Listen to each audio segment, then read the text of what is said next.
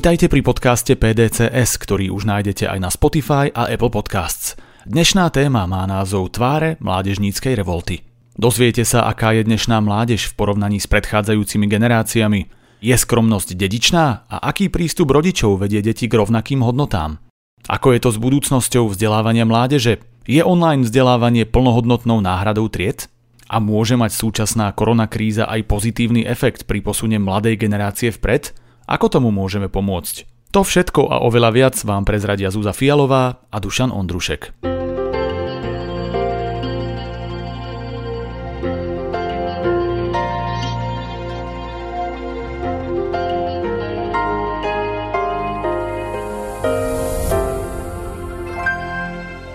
Tento dnešný podcast by sme chceli venovať eh, mládeži a Dušan Ondrušek napísal taký krásny text pre Postbellum, ktorý sa volá Tváre mládežnické revolty. Takže Dušan, ja by som sa chcela s tebou porozprávať o tom, čo si v tom texte, v tom článku napísal o mládeži, lebo je to také, príde mi to také vtipné, že my ako už dvaja takí šediví ľudia si položíme otázku v podcaste, že aká je tá dnešná mládež. No je to úžasné baviť sa o mládeži, ale nejaké spomienky máme, takže vlastne dá sa aj z vlastnej skúsenosti o tom hovoriť. A je pravda, že ja som videl viacero generácií rôznych subkultúr, rôznych skupín mládeže, ktorá každých tých 10-15 rokov v niečom sa prejavovala inak a tým je to vždycky s pocitom niečoho nového, niečoho iného, s iným zafarbením Takže je to na jednej strane vždy nové, na druhej strane sa tu opakujú nejaké javy, ktoré vidíme každých 10-15 rokov. Hej, tým, že ten nadpis je tváre mládežnickej revolty, znamená to, že každá tá generácia má potrebu tej revolty, rebelovania voči tej predchádzajúcej? Je to tak, ale tá presnejšia pravda je taká, že časť tej generácie sa vymedzuje voči tým, tej generácii otcov a časť ju potvrdzuje a je vlastne voči tomu, čo sa deje okolo viacej konformná, ako keby predlžovali a potvrdzovali to, čo sa dialo pred nimi. Uh-huh. A keby sme to mali teda na tú dnešnú situáciu zobrať, tak ty tam píšeš v tom článku o tzv. Wake Up Generation alebo generácii Grety Thunberg, kde teda sú to mladí ľudia, ktorí protestujú, nechcem povedať, že proti zmene klímy, ale teda za opatrenia proti zmene klímy a upozorňujú politikov, že musíte niečo urobiť. Tak ako ty toto vnímaš? Ja vnímam to, že je to taký ostrý, dôležitý hlas, kto iný by mal byť ten, ktorý má odvahu prvýkrát zakričať, že kráľ je nahý a niečo zásadne iné by tu malo byť než ľudia, ktorí sú mladí, ktorí nemajú čo stratiť. Ale súčasne treba mať na pamäti, že vždy je to vlastne len menšina mládeže. V akejkoľvek vlne, tak je to menšina, ktorá je tá viditeľná a ktorá potom predstavuje hlas celej generácie. Keď si spomníme v našich podmienkach, tak sme nadšení a trošku sa to už aj mitizuje všetko to študentské hnutie v 89. Ale ja si na to pamätám tak, že bolo to fantastické, že časť tých študentov okamžite nabehla do štrajkov a do obsadenia škôl, ale súčasne nespomíname tú veľkú časť mládeže, ktorá proste sa tešila, že má voľno a vôbec sa nespravila revolučne a odcestovala proste domov. Čiže je to vždycky menšina, ktorá potom ale určuje raz pre celú generáciu. No ale potom máme takú reakciu od tých starších, od tej generácie v tom produktívnom veku, ktorá povie, že a čo vy tu vyskakujete, akým právom vy sa tu vôbec vyjadrujete, vy ste ešte nič v živote nedokázali, akým právom vy tu hovoríte, že máme prestať jazdiť autami alebo už teda niečo meniť, že čo to je vôbec za drzosť. No to je taký refren, ktorý ide už od antických čias, že vždy tá staršia generácia rozpráva, je tá mládež dneska drzá, nevychovaná, neproduktívna. To nejak sa vo všetkých tých spisoch, ktoré sa zachovali, toto nejak zachovalo. A potom tá drzá, nevychovaná mládež, keď zostarne, tak čas z nich veľmi podobným spôsobom budú hovoriť o tých, ktorí sú od nich mladší. A oni na jednej strane aj vedia, že to nie je celkom pravda, že tá generácia, aj keď je iná, tak v niečom asi má pravdu. Uh-huh. Takže jedna tá tvár tej mládeže je teda revolučná a rebelujúca a na druhej strane tá komfortná, ktorá možno chce budovať tie kariéry a ísť tým prúdom. Ale potom je ešte iný res, ktorý ty tam spomínaš a to je takéto, že táto naša mládež vlastne vyrastá v neuveriteľnom komforte a je obklopená pozornosťou a hovorí sa o nich, že sú ako snehové vločky a že vlastne oni nič nedokážu, lebo sú tak precitliveli, že čo to bude za budúcnosť s takýmito ľuďmi. No to je zase spôsob, akým ich označujú tí iní, tej neprajnosti my vidíme, že to nálepkovanie vo väčšine prípadov je nepriaznivé. To znači, že vlastne hovoria im, že sú snowflakes, čiže roztapajúce sa snehové vločky, ktoré nič nevydržia, majú veľmi premedlivé nadšenie pre nejaké veci a hovoria o nich takéto zhadzujúco, hoci na každej generácii by sa dalo nájsť rovnako veľa toho pozitívneho a obdivuhodného, ako aj niečo, čo je smiešne, trapné a dá sa to zhadzovať.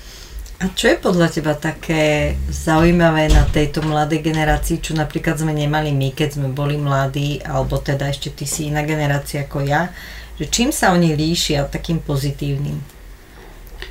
V tejto generácii sa vyskytuje jav, kde je oveľa, oveľa väčšia mobilita. Ľudia neustále cestujú, poznajú všeličo možné, doskoro si zažijú to, že menia krajiny, pohybujú sa v priestore, ktorý nemá tie ohraničenia. Hovorí sa niekedy, že ide o digitálnych nomádov, ktorí sa už narodili do kultúry, ktorá počíta s tým, že sa cítia dobre v priestore virtuálnom, že menia prácu, menia krajiny podľa toho, kde sa cítia dobre a vidíme, že je oveľa viacej zmiešaných manželstiev, myslím rasovo zmiešaných, vidíme, že je oveľa väčšia skúsenosť so svetom, že je tam takéto lepšie poznanie sveta a dokonca aj väčšia globálna zodpovednosť, že tí ľudia cítia sa zodpovední nielen za ten malý svet, ktorý poznajú zo svojej dediny a zo svojho mesta, ale vo väčšej miere prežívajú to, čo sa deje na druhom konci sveta. A to ja vidím ako veľký posun, že to vnímanie sveta je oveľa širšie a, a naozaj ide o globálnu zodpovednosť tak veľa ľudí, čo som ja videl, že vycestujú, majú 25-30 rokov a cestujú do sveta, do nejakých krajín, ktoré sú na tom oveľa horšie ako my a snažia sa pomáhať, to je obdivuhodné. Toto myslím, že predtým v takejto miere nikdy nebolo v našich končinách. To je super, že to hovoríš, lebo práve jeden z tých stereotypov, aj ty o ňom píšeš, aj teda často sa s ním stretávame, je, že sa označujú mladí ako, že sú prehnane narcistickí, že stále iba si robia selfiečka, teda nahrávajú sa a vlastne celý čas riešia samých seba. A podľa mňa čiastočne sme to robili aj my, len nemali sme k tomu nejaké technológie, ale viem, že výrážka v 15 rokoch je porovnateľná s jadrovou katastrofou. Kto si na to pamätá, tak musí to pripustiť ale že ten narcizmus versus tá globálna zodpovednosť, že ako toto ty vnímaš? Nie je to také jednoznačné. Viaceré hlasy, ktoré to vidia veľmi kriticky voči mládeži, tak hovoria, že táto mládež je oveľa viacej narcistická a oveľa menej schopná sa vcítiť do ostatných a nich to nezaujíma. A je to pravda asi pre časť mládeže, ale veľké výskumy, ktoré porovnali naozaj to dlho, dlho, od 80. rokov do, do roku 2000 bolo tisícky štúdií a je taká veľká metaštúdia, ktorá zobrala 72 takýchto veľkých výskumov dlhodobých a porovnala, či naozaj sa deje toto, že menšia empatia, väčší narcizmus a ten záver bol, že nie. Áno, sú tam rozdiely, ale nie také, že by sme mohli povedať, že táto generácia je jedne taká. A novinári to majú radi, takže vždy vidí nejaký článok, že selfie generácia, tá, ktorá proste len myslí na seba a smeruje všetky objektívy na seba a generácia ja, vlastne takto sú ako označované a v tých veľkých číslach nezdá sa, že by to bolo tak. Uh-huh. Vyťahujú sa nejaké jednotlivé proste príklady, ktoré dobre znejú, A väčšinou naozaj my máme tendenciu byť až príliš kriticky voči práve tým, ktorí sú od nás mladší. Jasné. No lebo tráva bola zelenšia, keď my sme boli mladí, aj nebo bolo modrejšie, to je evidentné. Ty ešte tam spomínaš v tom článku moju obľúbenú autorku Hanu Librovu mm-hmm. a jej teda časozbernú dlhodobú sociologickú štúdiu, kde ona vlastne sledovala niekoľko rodín v Čechách, ktoré v 90. rokoch, keď my všetci sme boli ohúrení konzumom, tieto rodiny sa rozhodli žiť skromný život z rôznych dôvodov a teda sledovala ich najprv v 90. rokoch, potom na prelome milénia a potom vlastne v roku 2018 myslím sa vrátila už k dospelým deťom a teda skúmala, že či tie deti zdedili alebo boli ovplyvnené tou výchovou k skromnosti. Myslíš si, že má tá výchova zmysel alebo či skromnosť je dedičná, tak by som sa opýtala. Tá Hanna Librová je fantastická. Toto je sociologička, ktorá dneska môže mať už 80 rokov asi a je úžasná, pretože má tú vytrvalosť a to nadšenie ísť do hlbokého pochopenia tých javov. Takže ona si v tom 92. roku vybrala nejakých 47 rodín s štýlom života, ktorý bol odlišný od ostatných. Boli to rodiny, ktoré boli skromné, rodiny, ktoré mali blízko k životnému prostrediu, mali zjavne inú motiváciu ako väčšina vlastne spoločnosti a sledovala tie rodiny cez hĺbkové rozhovory.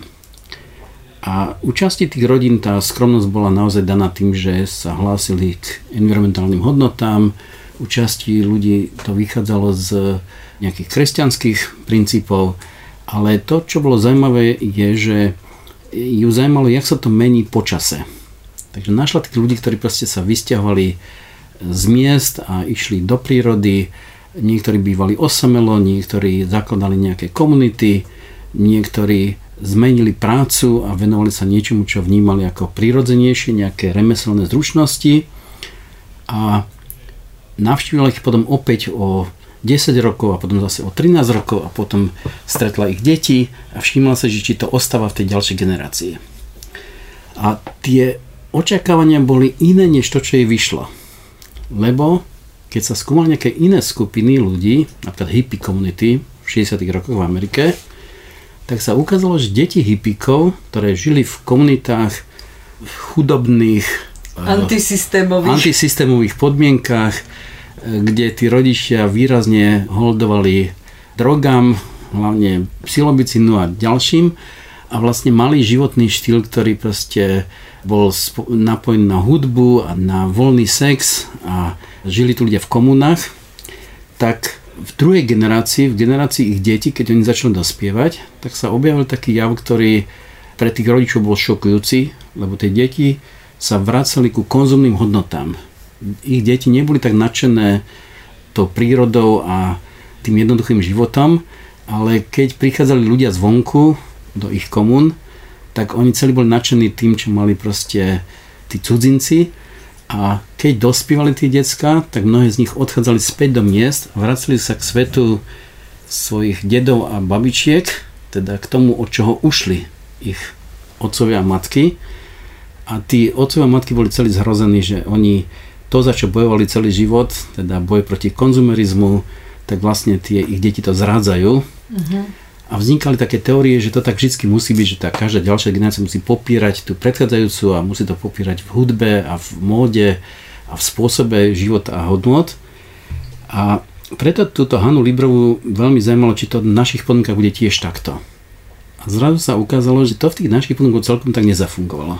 To značí, že tie decka tých rodičov, ktorí hlásili tú skromnosť, a žili v tých podmienkach trošku odsudzenie od väčšiny spoločnosti, tak keď začali dospievať, mali 20-25 rokov, tak neobrátili sa proti svetu svojich rodičov. Trochu ináč na to išli, že majú dobré vzdelanie, mnohé z nich, mnohí z nich sa vrhli na softvery a štúdium počítačov a dokonca išli aj do podnikania a tak, ale vždycky tam také zafarbenie s environmentálnou citlivosťou a s rešpektovaním nejakých dôležitejších hodnôt a nepotvrdzovalo sa to, čo sa čakalo, že sa to obratí. Takže dokonca to vyzerá, ako keby tá skromnosť bola dedičná, nie tak priamočiaro, ale tie hodnoty, ktoré oni nabrali od svojich rodičov, síce kritizujú v niečom, ale v niečom v staršom veku po 30 keď majú vlastné deti, tak začínajú ich v nejakom smere opakovať. Čiže nemalo to tú podobu ostru, takej toho vymedzovania sa ako u ich rodičov, ale niečo si podržali Takže v tomto zmysle je ten výskum unikátny. To ani neviem, či inde takéto existujú, že by tak dlhodobo sa sledovali tí ľudia, aby bolo vidieť, že čo z tých hodnot rodičovských nich zostáva. No, ja pokiaľ si ešte pamätám, čo mňa tam zaujalo, tak ona sama to vysvetľuje, že ako jedno z možných vysvetlení, že ten kľúč toho výberu prvotného tých rodín bol, že nesmeli byť ako keby, tá ich skromnosť nesmela vychádzať z nejakej jednej fanatickej ideológie. Hej, hej. Akože hociakej, hej, mm, vrátane mm. kresťanstva alebo nejakého radikálneho environmentalizmu, mm. hej, čokoľvek, hej, že mal to byť nejaký taký životný životná cesta, ktorú aj tí ľudia priznali, že nemajú to nejak presne, lebo boli mm. tam aj ateisti, aj veriaci, aj všelijakí, aj viac e, orientovaní environmentálne, aj viac možno nejako tak inak duchovne. Ale ona vyslovene nechcela tam mať ľudí, ktorí išli po nejakej veľmi úzkej ideologickej cestičke. A tým pádom možno, že netlačili to tak na silu tým deťom ako tí hypisáci. Je, je to tak, ako hovoríš. To značí, že naozaj ona tiež vlastne hovorí, že ak je tá výchova fanatická, tam, kde sa nepripúšťa iná možnosť a kde tí rodičia sú veľmi direktívni v presadzovaní toho životného štýlu, tak tam tie deti sa búria a má to tú ostrú podobu, že absolútne sa stávajú na trúc naproti tým rodičom. A tam, kde to je tak vynúcované, kde to je jedna z možností, kde sa o tom diskutuje, tak takáto revolúcia, takéto silné popieranie toho, čo hlásajú tí otcovia, v tejto podobe nenastáva. Mhm. Takže my vidíme, že nastáva to, tá revolúcia v takých situáciách, keď tam keď sú to sekty. Že deti, ktoré vyrastali v sektách, tak keď mali 13 rokov, tak už sa im to začalo, im začalo vadiť a niekedy v 14-15 sa burli tak, že sa postavili proti celej rodine, nechali sa vyhnať ako z tej sekty a prekliať a tak ďalej. A to bol veľmi častý osud detí takýchto. Deti, ktoré boli v nejakom ideologickom zovreti, často v týchto islamistických kruhoch, tak takisto vlastne to, to má v podobu veľkého vzopetia. A naopak, deti e, kresťanských rodičov mnohé dneska na západe sa hlasia k islamu a všetci sa chytajú za hlavu a hovorí, čo sa to deje. No deje sa to, že oni sa potrebujú vymedziť vlastne a keď to bolo im veľmi jednoznačne nátlakovo podávané, tak vlastne takto sa to deje. Niektoré tie sekty majú zaujímavý štýl, zaujímavý zvyk, napríklad Amishi, taká americká sekta, ktorá odmieta techniku a elektrínu a výdobytky modernej spoločnosti, takže žijú späť s vozmi a s koňmi a nepoužívajú elektrinu, niektoré už začali, ale mnohé idú do 18. storočia, od módy až po životný štýl, tak oni majú taký zvyk, že keď majú 18 rokov detí, tak na rok im umožnia, že môžu ísť žiť mimo tú amišskú komunitu. A tam sa deje zaujímavý jav, že časť tých detí to nezvláda, lebo nevedia žiť v tom veľkom svete. A časť z nich sa im to hrozne zapáči a potom sa dostanú do osidiel drogy alebo alkoholizmu. Mm. Ale časť z nich, veľká časť z nich po roku sa vracia. Mm. Hoci by sa nemuseli, ale spätne si povedia, že predsa len ten svet tých mojich rodičov je lepší ako ten zhýralý, pokazený, konzumný svet a vracajú sa k tomu, čo vlastne poznali v tom detstve. Takže je to tak jav, že tam, kde není ten tlak, že musíš takto ísť, tak není ani také silné popieranie potom. To je veľmi zaujímavé, rozprávame o mládeži, ale v podstate je to aj o tých generáciách rodičov alebo starých rodičov. A teraz je veľká téma vzdelávania a toho, ako sa majú mladí ľudia vzdelávať aj v súčasnej dobe v situácii krízovej. A teda myslím si, že je jedna z veľkých vecí, čo tých najmladších od tých starších a ešte starších výrazne odlišuje, je digitálna zručnosť aj mhm. schopnosť fungovať v tom online priestore. Ale tá diskusia ide, že teda či to online vzdelávanie vlastne je plnohodnotnou náhradou a teraz viacerí hovoria, že nie je ale niektorí zase hovoria, že tie deti oveľa lepšie sa cítia v tom online ako v normálnej triede. Ja myslím, že sa to bude meniť, pretože online kedysi znamenal to, že sa neprenašal obraz, iba zvuk, že to boli tie conference cally. Dneska, vďaka tej technike, stále väčšmi sú citlivejšie aj tie spôsoby, ako zapájať tie ďalšie zmysly, takže už celkom sa využíva aj ten obraz. V budúcnosti asi to bude ešte viacej prepracované a človek bude mať pocit, ako keby bol naživo. Čiže nikdy to nebude také dokonalé, ako je ten živý styk, ten je vždycky najviac účinný, ale myslím si, že sa môžeme celkom priblížiť. Čiže ja som nie tak kritický ako niektorí ľudia oproti dištančnému vyučovaniu, pokiaľ je tam nejaká šanca na občasný kontakt vlastne s učiteľom alebo s ďalšími študentami. Viac než efektivita učenia mne vadí alebo ma zaujíma ten sociálny kontakt. Že my sa učíme nielen z toho, čo čerpame z učebníc, ale z toho, keď bežne spolu rozprávame, keď sa oťukávame, keď nadobúdame sociálne zručnosti, aj teraz, preto by mali deti ísť čo najskôr späť do škôl. To je absolútny nezmysel, že vymýšľame všelijaké bariéry, lebo aj za cenu nejakého rizika to poškodenie môže mať oveľa väčšie, oveľa horšie dôsledky, ako to, keby sme pustili tie deti a počítali s tým, že niekedy tam nastane aj nejaká komplikácia. Takže také tie utopické alebo skôr dystopické vízie, že budeme mať školu, kde všetci budú iba doma pri obrazovkách a že už vlastne vôbec nebude treba chodiť do školy a že tí mladí ľudia v budúcnosti sa budú dobre cítiť pri tej obrazovke, to bude fungovať? Alebo... Môj odhad je, že z hľadiska poznatkov, z hľadiska toho, čo sú kognitívne zručnosti, tak možno, že 20% sa tie decka učia v tej škole. Ale z hľadiska sociálnych zručností, to ako odhadovať ľudí, to ako si pre seba vyjasňovať, čo sú moje hodnoty, to ako prežívať svet, podľa mňa 80% sa učia tým, že sú spolu a majú možnosť interagovať rôznym spôsobom a keď im toto ukratíme, tak vlastne ich ukracíme o 80% toho, čo by sa potrebovali naučiť pre život. A vidíme, že mnohé decka, ktoré nemali šancu v menšom veku byť v spoločnosti ľudí, takže to veľmi, veľmi cítiť. A nie je tam náhodou aj taká tendencia, že tie deti akoby utekajú sa k tým technológiám, lebo ten reálny život je komplikovaný, že sa hovorí, že nevedia sa vyjadrovať, lebo čukajú smajlíkov a vlastne píšu SMS-ky, kde sú len nejaké skratky slov a že sa stráca tá schopnosť nejakého komplikovaného písomného vyjadrovania alebo ústneho. Teda to, čo hovorí, že vzťahy a nejaký konflikt zvládnuť alebo vydiskutovať si niečo, že v tom online proste napíšem sms dám tam 4 smajlíky, dám sorry a zdá sa to akože vybavené. Ty si hovoril aj ešte v inom rozhovore o ľuďoch, ktorí sa rozchádzajú s SMS-kou, mm. že ako toto vlastne sa bude vyvíjať?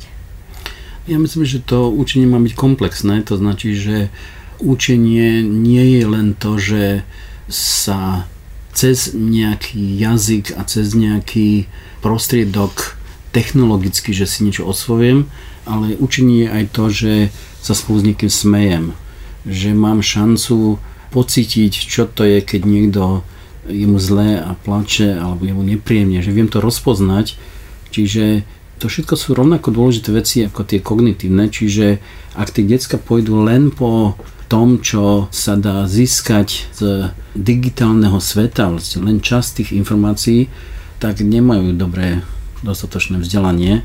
Čiže to je vec e, sliepka vajce, že čo bolo skôr, či proste oni nevedia kontaktovať, pretože sa to nenaučili, alebo nerobili to, no tak ako nemajú rozvinutú túto schopnosť. Ako, čiže spoliehať sa na to, že my konštatujeme, že majú chudobnejší slovník, áno, majú chudobnejší slovník, že konštatujeme, že nečítajú tak veľa, to sa ukazuje, že ani celkom není pravda vlastne, že oni čítajú, ale na iných nosičoch a iným spôsobom. To, že nečítajú poriadne, no závisí to z veľkej časti od toho, v akom prostredí sa vyskytujú a nedá sa to tak vlastne povedať takto jednoznačne. Uh-huh. Teraz som veľmi nadšený, je taký film Social Distance na Netflixe.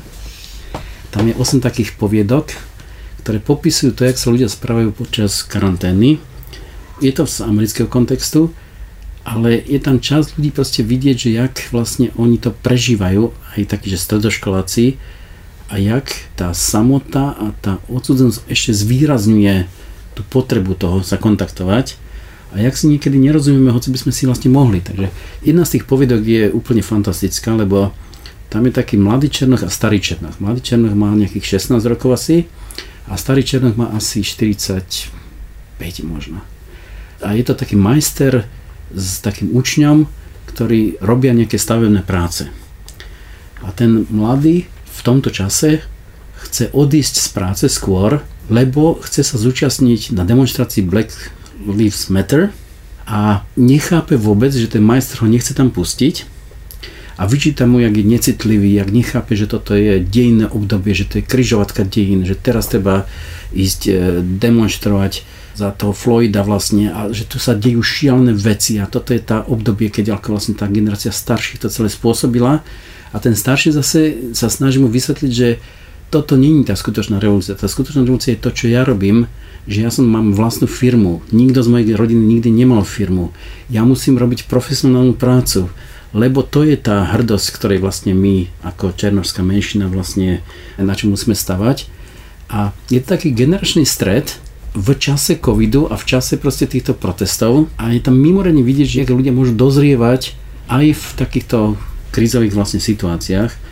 Takže to sú úžasné filmy. Na kratučkej ploche vlastne je tam toľko pekných vecí vidieť, že, že ale to som trošku uletil ako z tej témy, čo sme hovorili, ale mňa tak fascinuje teraz ten film, že som Aj mňa to fascinuje, spomnul. takže ja som si tam zase našla, moja obľúbená časť je o takej e, dáme, ktorá sa stará o starú dámu a postupne vlastne v nejakom zariadení pre seniorov a postupne vlastne sa dozvedáme, že tá opatrovateľka má doma dievčatko, mm. lebo je osamelá matka a sleduje to dievčatko cez kameru, pretože to dievčatko mm. je samo doma a musí sa teda samo celý deň nejako učiť hrať a tak ďalej a, a je veľmi nešťastné, lebo nemôže sa pohnúť z toho bytu a tá opatrovateľka sa stará o starú dámu a tá je tiež vlastne uzavretá v tom dome seniorov a vlastná dcéra tej starej dámy je zase učiteľka, ktorá nechce tú mamu navštevovať a v mhm. konečnom dôsledku učiteľka babysituje to malé dievčatko a nezvláda to a študent, ktorého mm. ona učí cez e, Zoom alebo cez nejaký teda online nástroj, úplnou náhodou s tým dievčatkom nadviaže kontakt a hrajú spolu pesničku na gitare a, a mm. je to úplne až taký veľmi krásny obraz, že ako tie nervozity a to, že my si nejakým spôsobom vyhraníme svoje ciele a nepozeráme sa na tých mm. ostatných, že ako nás to môže úplne paralizovať a že náhodou len to, že si zahráme pesničku, zaspievame aj cez tú obrazovku, že môže veľmi pomôcť všetkým tým rôznym mm. generáciám. Takže... Mne to pripomína, že vlastne my to vnímame ako v umeleckom spracovaní, že to je fantastické dilemy vlastne a že jak si s tým poradiť, ale my to vlastne máme aj na Slovensku, že naše chudiatá opatrovateľky, ktoré nemajú poriadnu prácu tam, tak aby boli dôstojne zaplatené, a chodia na týždňovky alebo dvojtýždňovky do Rakúska sa starať o iných ľudí, často aj o iné deti z bohatých rodín. Nechávajú svoje deti doma v opatere starých rodičov alebo niekoho, lebo nemôžu si dovoliť nemať ten príjem. A majú šialené proste mindráky a výčitky svedomia, že sa nestarajú o svoje dieťa, aby sa mohli starať o bohaté dieťa v Rakúsku, a veľká časť z nich má vnútorné obrovské problémy, ktoré končia nakoniec depresiami a samovraždnými pokusmi a inými, lebo tá patologická situácia, v ktorej sme sa ocitli, vedie k takýmto príbehom. No dobre, keby sme mali teda sa zamyslieť na to mládežou a nad tým, čo prináša táto kríza zlé a dobré a iné a čím nás možno posunie vpred, aj tú mládež, aj nás, tie staršie generácie. Čo to podľa teba je? Ja myslím, že je to možnosť uvedomiť si, akú špecifickú podobu má prežívanie tejto vlastne mládeže. My stále rozprávame o tom, ako za covidu a za tejto dobe vlastne ako keby korony, ako trpia starší ľudia. A áno, je to pravda, že seniory sú viditeľné obete tejto situácie a zabudame na to, že tí mladí sú rovnako dôležití a rovnako budú pocitovať aj teraz, aj o desiatky rokov to, čo sa deje. To, že či chodia deti alebo nechodia do školy, sa odrazí v ekonomike a v celkovej prosperite o 10-20 rokov.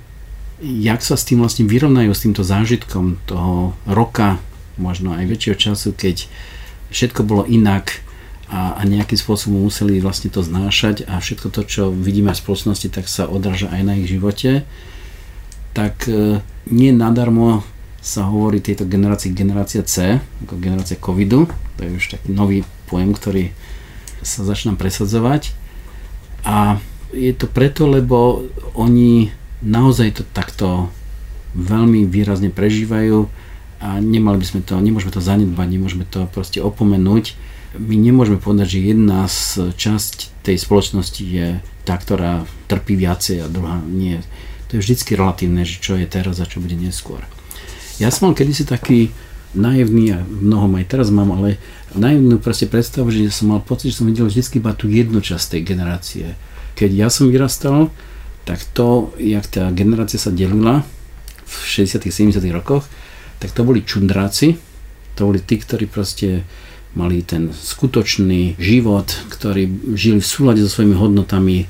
A keďže bol socialistický kontrolný mechanizmus, tak oni žili cez víkendy. Cez víkend sa vyražalo do lesov a do prírody a tam mohli byť autentickí a tam ich nikto nekontroloval a medzi sebou si proste hovorili čundracia. Od e, módy, od spôsobu, akým sa obliekali a mali usárnu a proste spôsob, akým proste trávili čas, tak to bol jeden celý životný štýl a tých všetkých ostatných volali mastňáci. To sú tí konzumenti, ktorí proste sa nevedia zbúriť a, a tak ďalej. A mal som pocit, že tak to je takéto pre tú generáciu, to bolo takéto. A potom som postupne zistoval, že pozor na to v každej generácii toto sa dialo. Keď bol po vojne, 40. roky a 50. tak počas vojny a po vojne v Československu aj v Čechách, aj na Slovensku boli potápky a páskové. Najprv boli potápky, to boli takí tí, ktorí nosili také tie strašne úzke nohavice, ktorým vtedy hodili šťaldy alebo róry. A zase a tie baby, ktoré tam proste s nimi boli, tak tým sa hovorilo, že sú to vlastne bedly. A to bedly to bolo podľa klubuku prezidentky pani Benešovej, že bola jak bedla. Takže to bola ako keby móda, takže celá tá generácia takto proste sa označovali a tiež sa vymedzovali voči tým iným. A keď neskôr prichádzali tí páskové a takéto, oni boli hm, potapky kvôli tomu, že v tanci, v džajfe, keď e, tancovali, tak išli do kolien a išli ako keby sa potápali, tak preto vlastne sa im hovorilo potápky. A celá tá terminológia okolo toho a celá tá farebnosť tých rôznorodých vzájomných označovaní a tak ďalej bola veľmi podobná tomu, čo sa dialo potom v 60 rokoch, i keď už sa nevolí páskové, alebo sa máničky, a veľmi podobné ako sa dialo v 80 rokoch, keď sa zase bola generácia X a punková generácia, ale súčasne vedľa punkovej generácie boli zase časti, ktoré vlastne boli veľmi materialistické a veľmi konzumné. Čiže na rozdiel to, čo som si myslel kedysi, tak dneska vidím, že v každej tej generácii sú viacero možných podôb, často aj protichodných a my potom spätne v tej histórii si označíme, že to bolo to hnutie, ale to bola jedna časť toho hnutia a aj iných bolo rovnako veľa. Čiže to, čo si ja z toho beriem, že treba sa na to dívať tak komplexnejšie a hľadať, že či my náhodou nevidíme aj nejaké iné trendy. Ja som trošku nespokojný, keď vidím proste povedať, že táto mládež je taká, no áno, v jednom aspekte vieme to povedať jedným slovom, ale súčasne by sme asi našli aj úplný protiklad toho. Uh-huh. A v každej generácii. Uh-huh. Takže na záver, ako by sme tak nejako zosúladili tie náhľady na túto mladú generáciu, zase sa vrátim k tej mládeži, teraz tým, že sa veľa hovorí o školách mm-hmm. A asi ten dôraz na ich budúcnosť a na to, ako aj teda celá táto situácia na nich pôsobí. Ja si myslím, že malo by v tom byť trošku viac láskavosti a takého ako keby pozerania sa, že nie je to jednoduché byť zavretý doma, nie je to jednoduché pre starého človeka, pre seniora, nie je to jednoduché pre ľudí, ktorí musia zabezpečovať pre rodinu príjem a sú v produktívnom veku a nie je to jednoduché ani pre tú mládež a ako by si tú farebnosť nejako vyjadril v tom, že čo teda máme robiť s tými mladými, alebo ako im máme pomôcť v tejto kríze?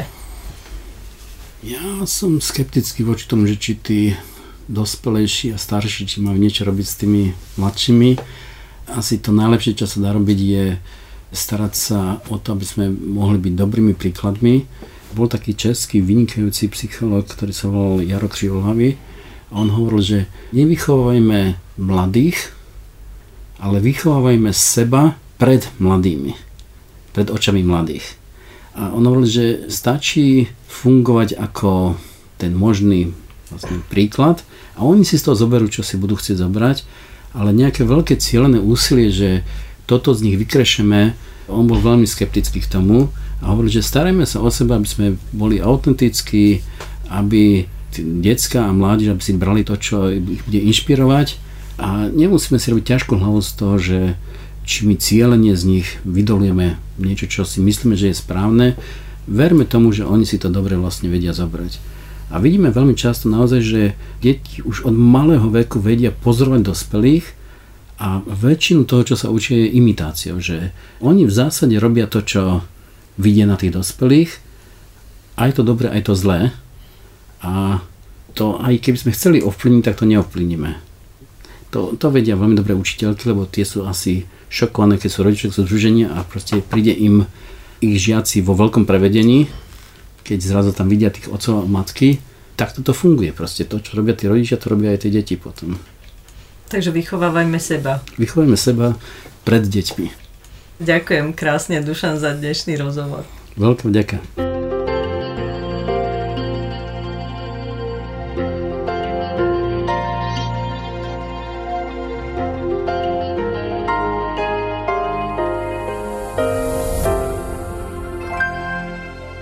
Dnešný podcast vám priniesli Zuza Fialová a Dušan Ondrušek. Ak vás táto časť zaujala, prihláste sa na odber podcastu PDCS na Spotify alebo Apple Podcasts, kde nájdete aj všetky predchádzajúce časti.